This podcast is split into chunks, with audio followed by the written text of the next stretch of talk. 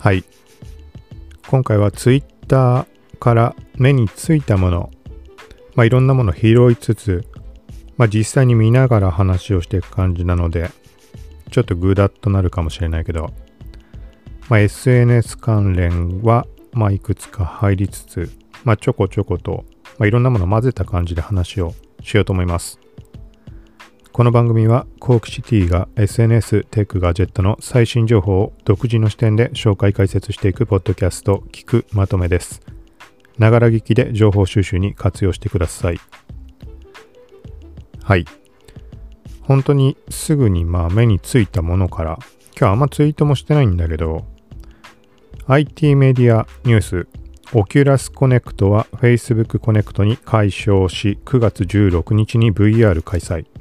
はい。これ結何日か前にも上がったし、もっと前からも話上がったけど、なんか名称変更がどうこうって話はごちゃごちゃと、まあ、TL 上で見かけてたんだけど、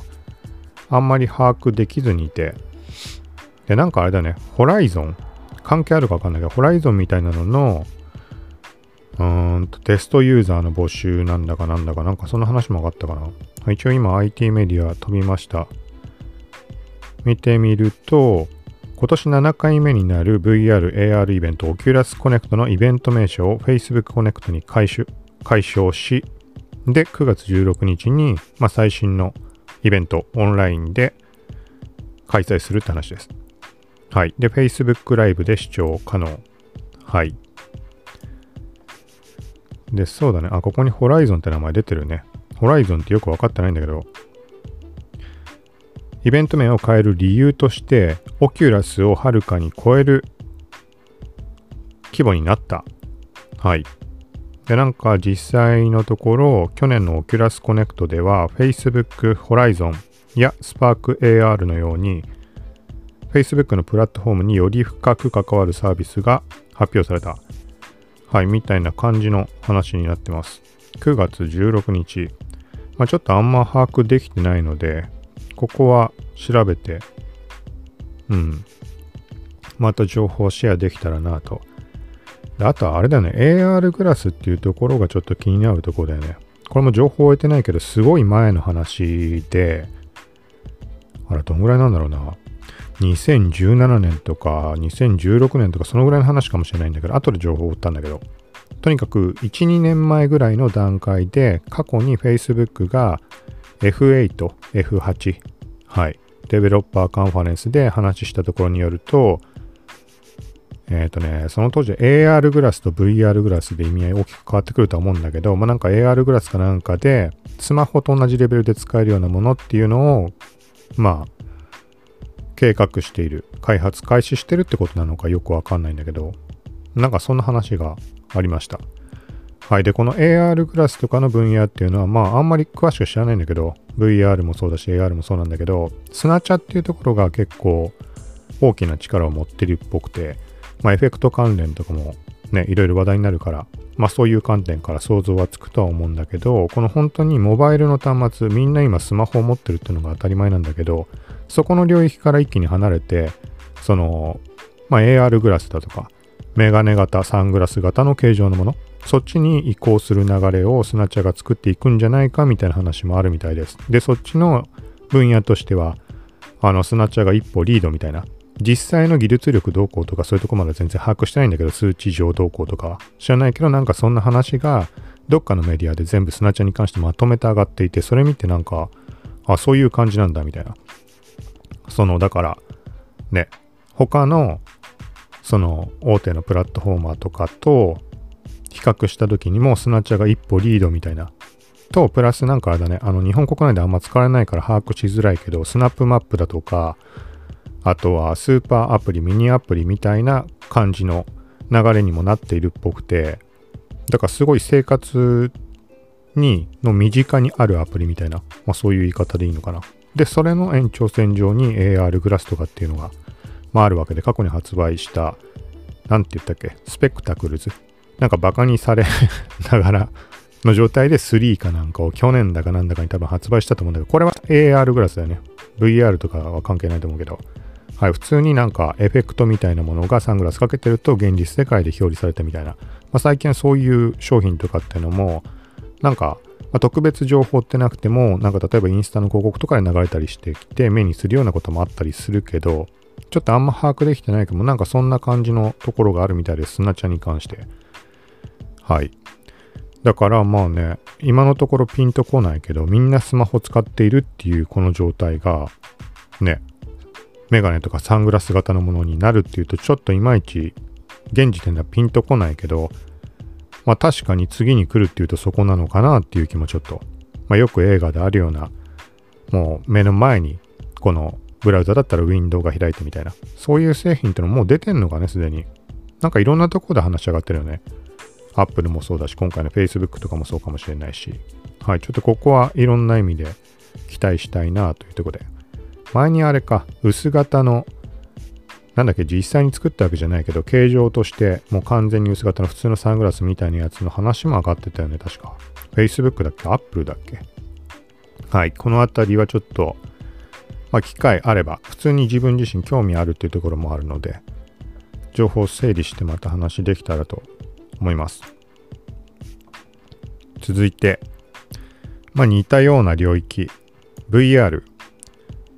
これはこれは、これも IT メディアニュースか。バーチャル東京タワー誕生、展望台やショップを VR で再現。はい。みたいな話です。本件も協力。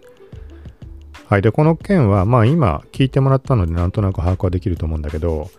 えっ、ー、とね、2020年のいつ頃かわかんないけど、バーチャル渋谷っていうのもありました。あの、広角機動隊と au、5G とかの絡みで渋谷のバーチャル空間を作ってそこでイベント開催みたいな。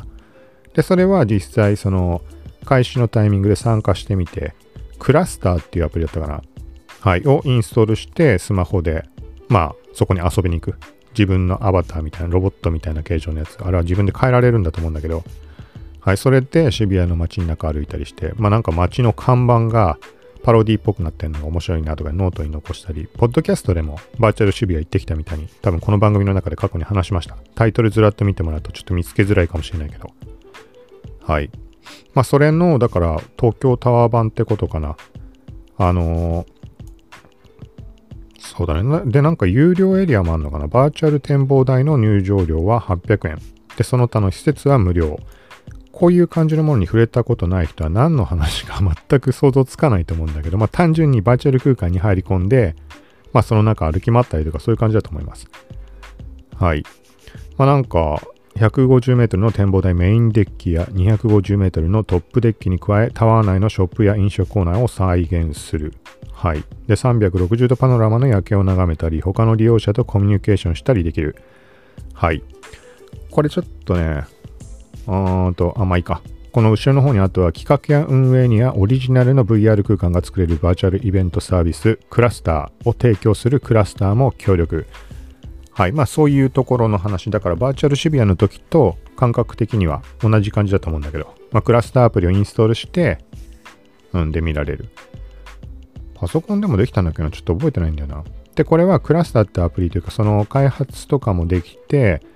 なんかね、ざっくり言ったら自分の部屋みたいなのを作ったりとか、なんかそういうこともできたりします。だからそのバーチャル渋谷行った時っていうのは、まあ、バーチャル渋谷っていうイベントが開催されてて、そこに入ると渋谷の空間に行くみたいな感じなんだけど、別にもいろんなものが存在して、イベントとは別にさっき言ったようになんか部屋、部屋的な、誰かが作った例えば、うんとまあお化け屋敷っぽいような感じのところ、牢獄、牢獄の中歩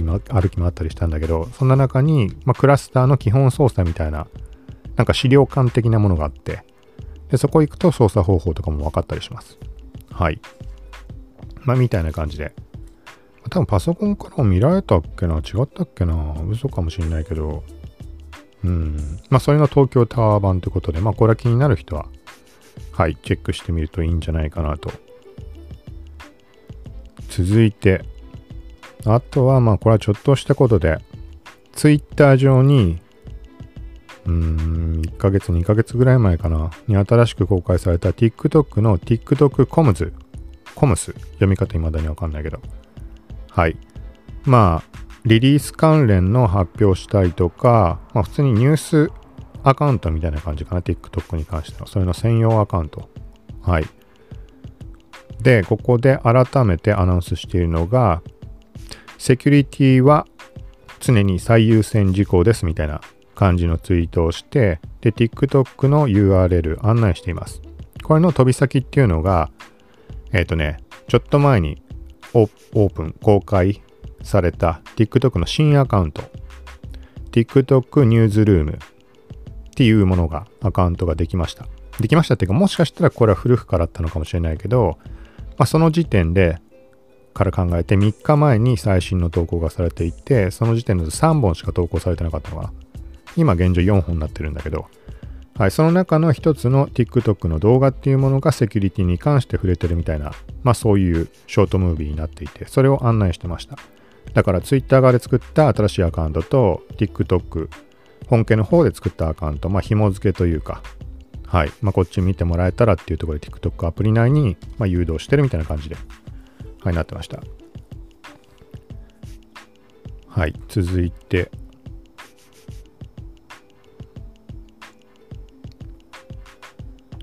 とはちょっと別のところから、別のところからというか、これ言う必要ないけど。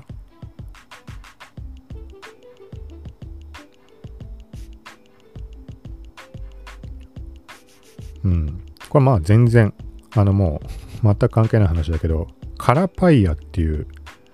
ブログというか、メディアと言っていいかわかんないけど、こ個人の人がやってるものなのかね、もう相当昔からあるんだけど、下手したら 20, 20年も昔からないかな。まあそのぐらいの感じのもので、なんか世界の不思議なものとかそういうのとか、グロ系とかも扱ったりしてたっけな。まあ趣味的に見るような感じのブログなんだけど、そこ見たら、兵所恐怖症の人は逃げて、狭い洞窟の中に入り込んでいく映像特集。はい。まあ、みたいな感じがあって、まあ、そういうの苦手な人は見ない方がいいと思うけど、見ない方がいいというか、まああれだよね。あの、怖いもの見たさで見るぐらいなら、まあ大丈夫だと思うけど、まあめちゃくちゃ狭いところに入ってくる。もう、なんつうの？両手開いて通れないような。もう体全部完全にがっちり締め付けられてしまってるような穴の中に入っていくとか。ちょっとね、これがね、あの、普通の狭い空間が苦手とかないけど、これはちょっと想像するだけで嫌になるね。ちょっと映像見てても、なんかその、ね、例えば高いところの映像も苦手なんだけど、もうスマホの画面ちっちゃい画面で見てるだけでも、あの、ジェットコースターの乗った時みたいにふわっていう感じが来て、もう嫌なんだけど、なんかね、高い場所だったらわかるじゃん。ちょっとなんか、ね、落ちてる感覚を想像しやすいというか、でもこの兵所、兵所この変な狭い洞窟の中とか潜っていく感じも同じような感覚あるかな見てたら。なんかね、同じようなこの心拍数上がるような感じがちょっとあって、なんだろうね、なんか連想しちゃうんだろうね。そこで身動きできなくなってしまう自分。で、身動きできなくなってしまうだけであれば、まあなんとかなるかもしれないじゃん。他の人に助けてもらうとか。あとは、まあ当然ね、その穴自体が潰れてしまうとかっていう恐怖もあるし、あとはリアルなところを考えると、この人たちが、まあ、海外の映像なんだけど、あの、下調べをした上でやってんのかどうかってわからないけど、要はそういうね、めちゃくちゃ狭い穴とか入ってた時にさ、行き止まりでどこにもたどり着けない可能性ってあるわけじゃん。で、例えばさ、まあ、この人たちはちゃんと調べた上で多分やってるんだと思うんだけど、わかんないけど、複数人でその細い穴にさ、何人かで進んでって、途中で行き止まりだっつって戻ってくれっつって、もう身動き取れないぐらいのレベルの狭さの状態でみんな、こう必死に下がって戻っていくみたいな、ちょっと想像しただけでも息苦しくて、はい。まあなんかそういうの興味ある人は、これ見てみてください。何かをね、連想したんだよな。あれは何だろうな。なんかの映画でそういうシーンあったんだよね。うんと、あとは、もうこれただの昔話になってしまうけど、中学校かなんかのグラウンドになんかマンホールみたいなのがあって。で、通常パッと頭に浮かぶようなサイズのマンホールよりも全然狭いんだよね。人一人入れるか入れないかぐらいのギリギリの。マンホールっていうか、まあ、グラウンドにあるようなものだからマンホールって言えるものかわかんない。とにかく深く繋がってる穴だよね。そこの蓋が開いてたらしくて、なんかね、そこに落ちてしまった生徒がいたみたいな話を聞いて。って考えたらさ、その狭い空間にさ、入ってさ、身動き取れないってさ、めちゃくちゃ怖くない？だってどうやって出んのって話じゃん。なんかロープかつない、なんかつないで無理やり引き上げてもらう以外もう無理だろうし、手の状態もね、上に伸ばした状態で挟まって止まってんのか、まあ普通そういう形になると思うけど、もしスポット落ちたんであれば、逆に手が下にさ、行ってる状態だったらもう自分でも何もすることできないじゃん、その状態。まあ肘うまく使ってとかあるかもしれないけど、もう本当に狭い空間だから。で、もう一個怖かったのが、まあ、連想してしまうのは、やっぱり虫？虫とかをさ、ね、そこ中にさ、いっぱいいる可能性あるわけじゃん。そこをさ、こう、ね、嫌な話、すりつぶして、その中に閉じ込められて、で、下の方にもなんかいるかもしれないし、さっきの洞窟の方の話もそうだけど、身動き取れない状態でそういうものが近づいてきたりしたらとか考えるともう怖くてしょうがないんだけど、はい。で、他にもゲームでね、なんか連想するものがあって、名前思い出せんだよな。有名なやつなんだけど、ドラゴンズドグマじゃなくて、なんかね、もうね、なんかもう息苦しくてしょうがないゲーム。あの、難易度めちゃくちゃ高いし、なんつったっけな、あれ。ドラゴンズドグマじゃなくて、そのぐらいの時期、初代のドラゴンズドグマとか、そのぐらいの時期の、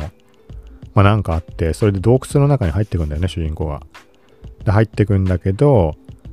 まあそれは人が、まあ、中腰になれるぐらいの感じの洞窟なんだけど、まあ延々とこう繋がってる。で、その中で、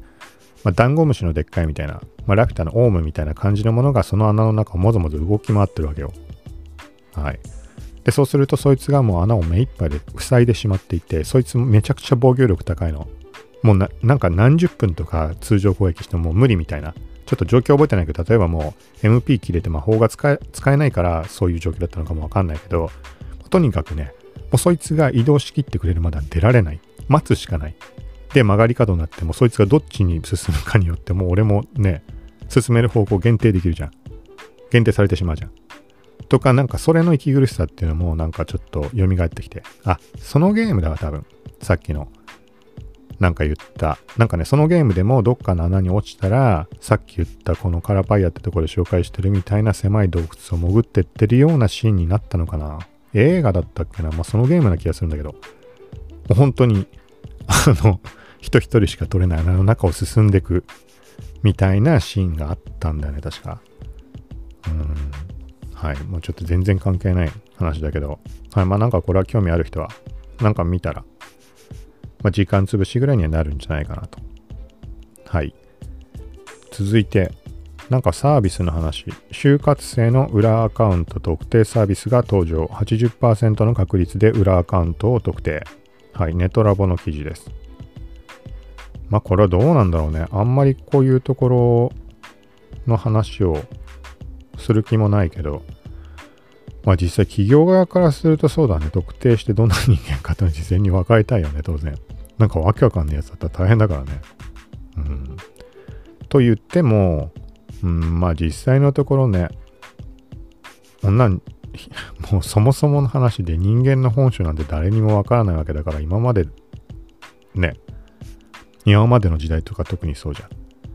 そんなもの、裏、裏の側面なんて全く見えない時代とかもあったわけだから。まあ今ね、可視化できるような状態になったからこういうサービスが登場って話なんだろうけど、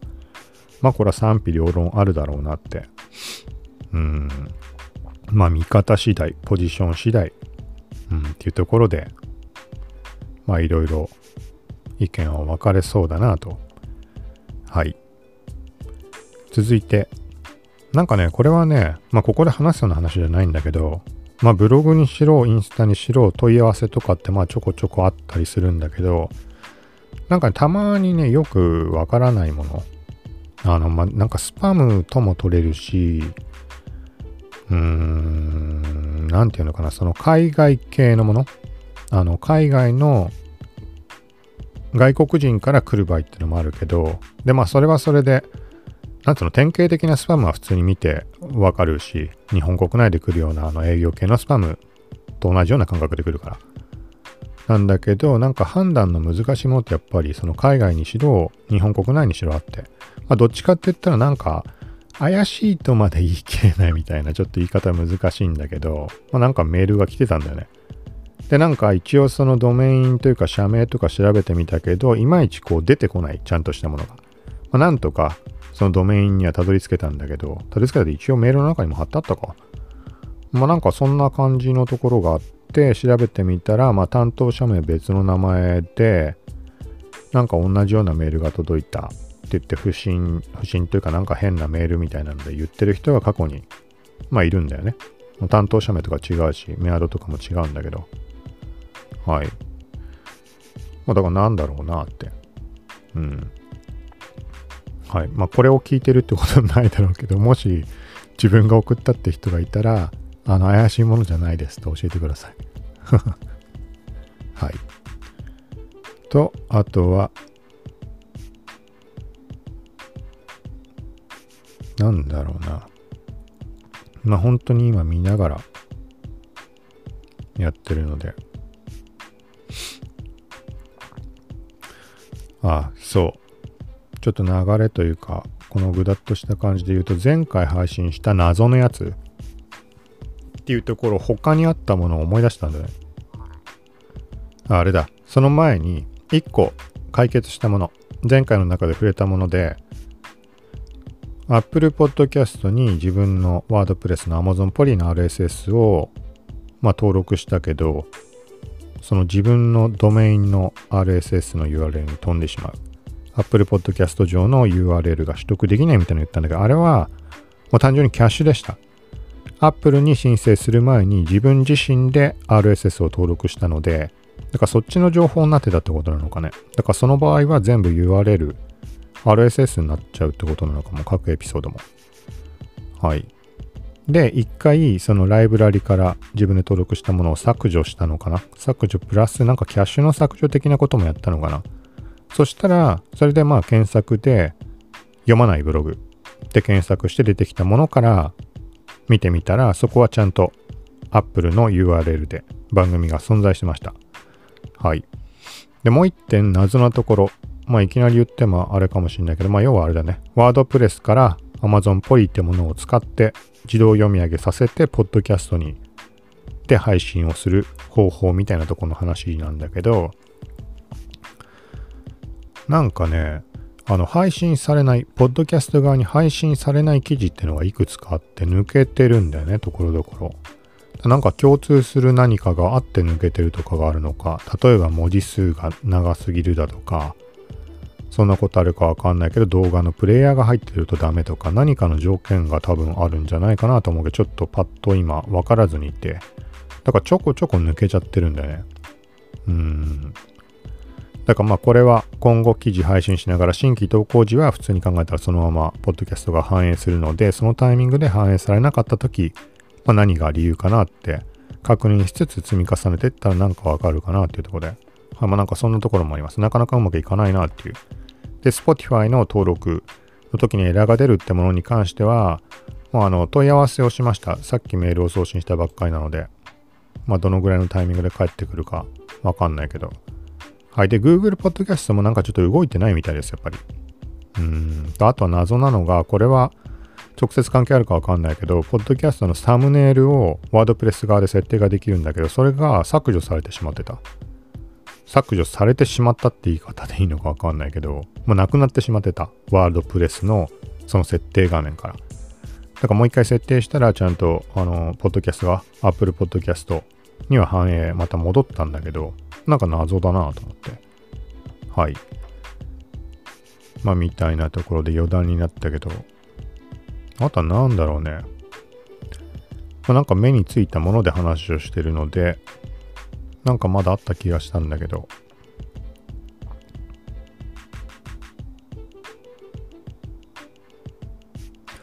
あとはまあ、これはあんま触れることないけど、前に記事ががっつりまで言ってないけど、まあアニメ関連だとタイバニが2021年に、えっ、ー、とまあ続編出るっていう話で、でまあなんかこれ過去に記事結構がっつり書いてあります。まあ、細かいところは、まあ、触れるつもりはないけど、まああれだね。なんかあんまりそうだな。まあ、あんまり情報を今回の件に関しては追ってないんだけど、あのー、どの企業が、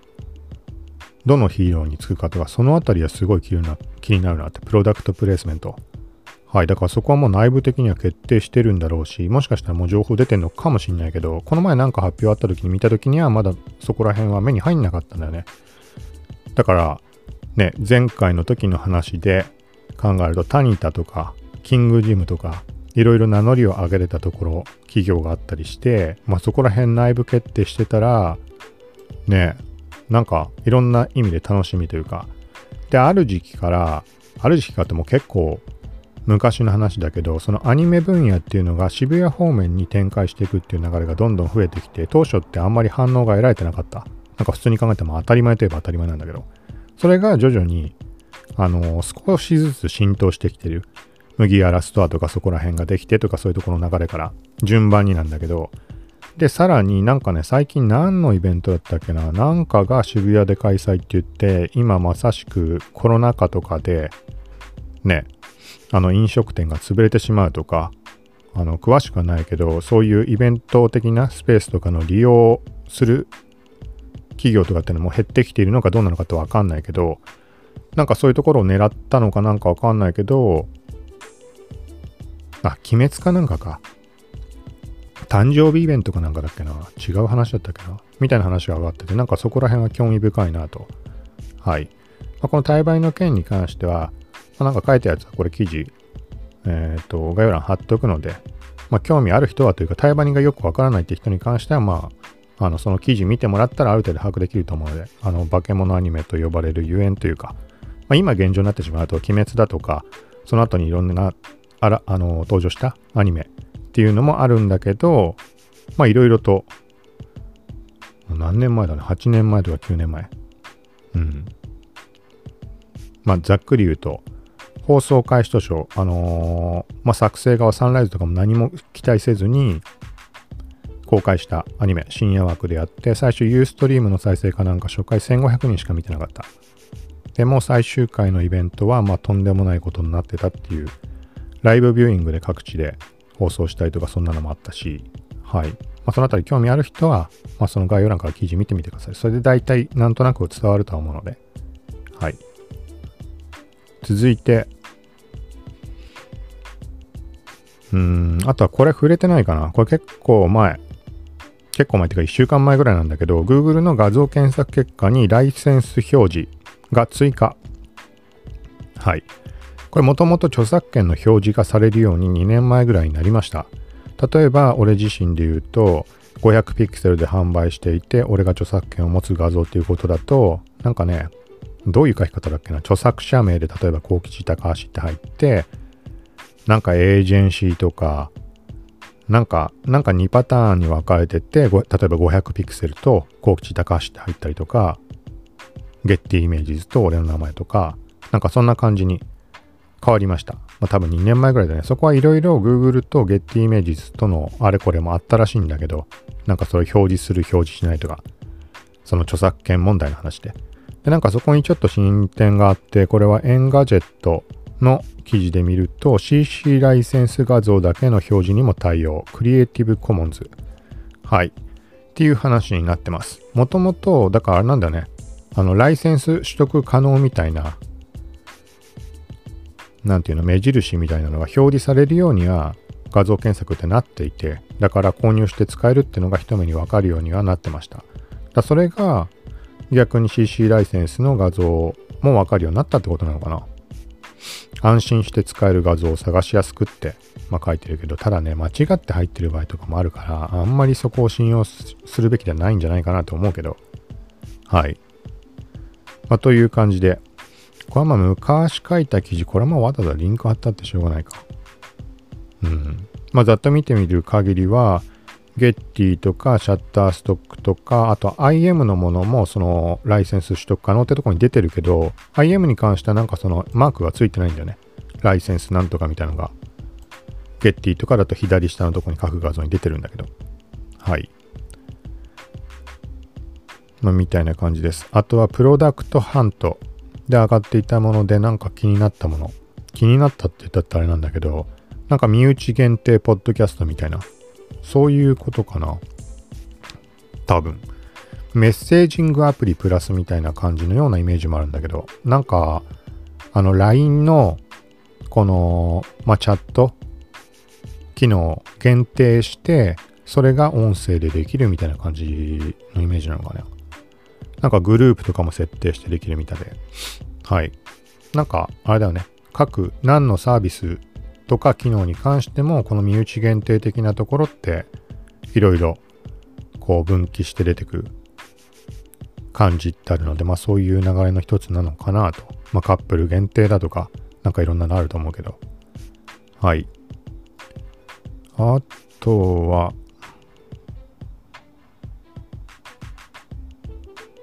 うん、まあそんなところかな。うん。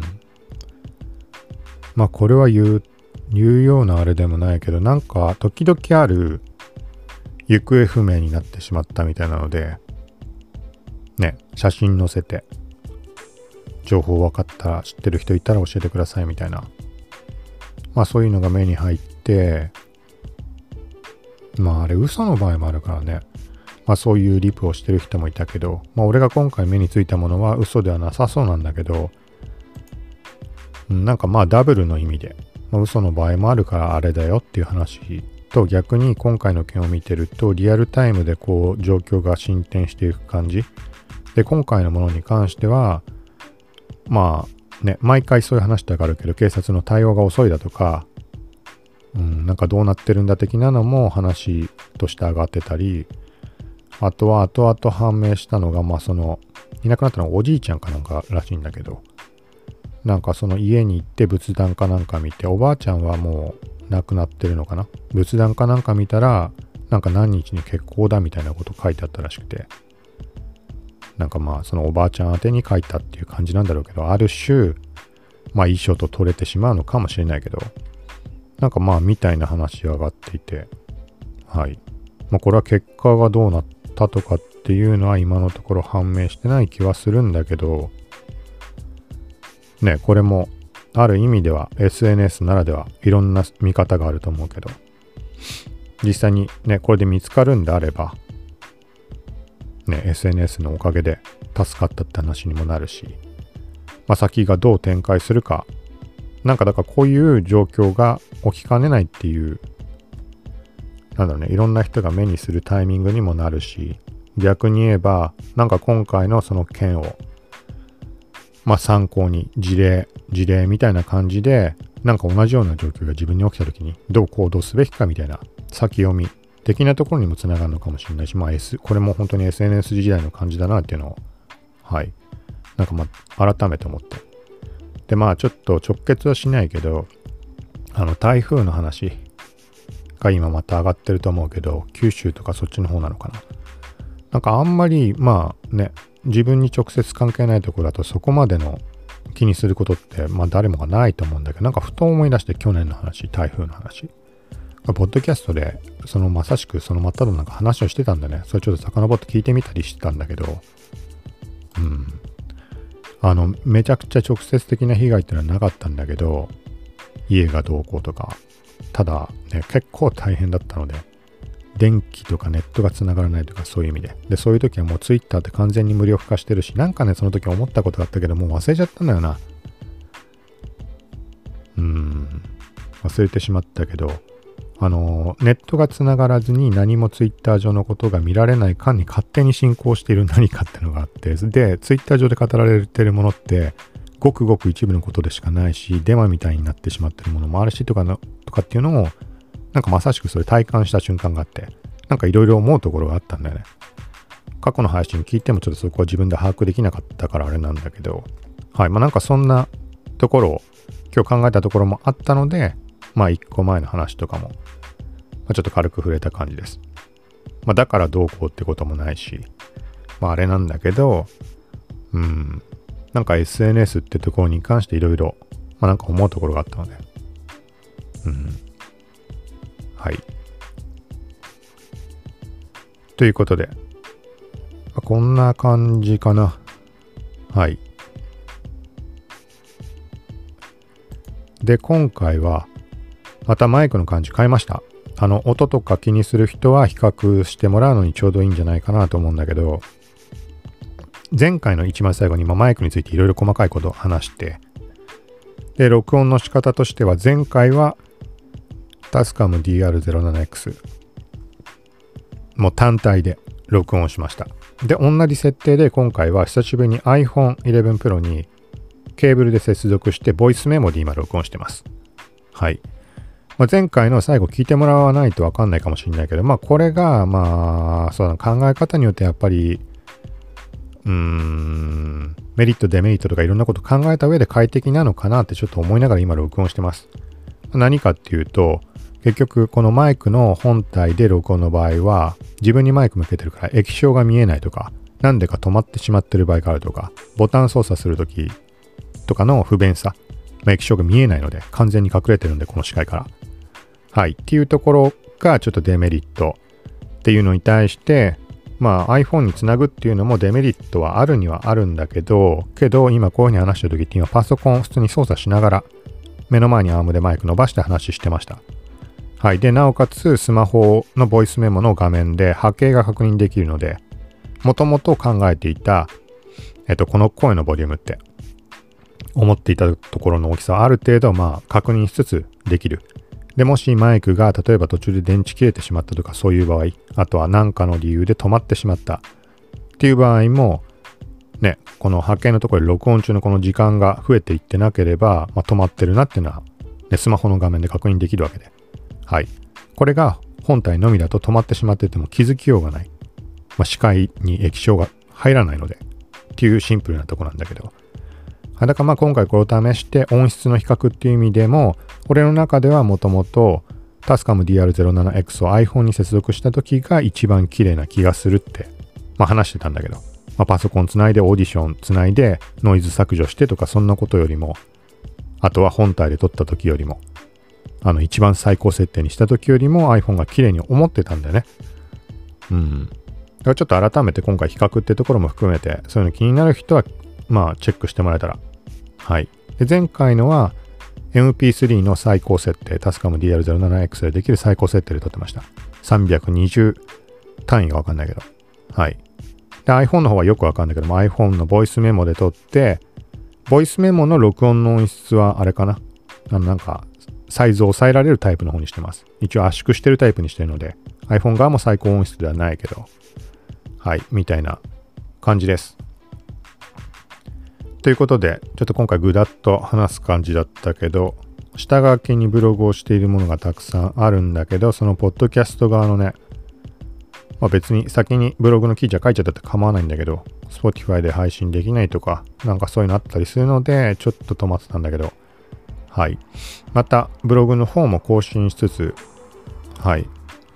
その際にはお知らせする感じでやっていこうと思います。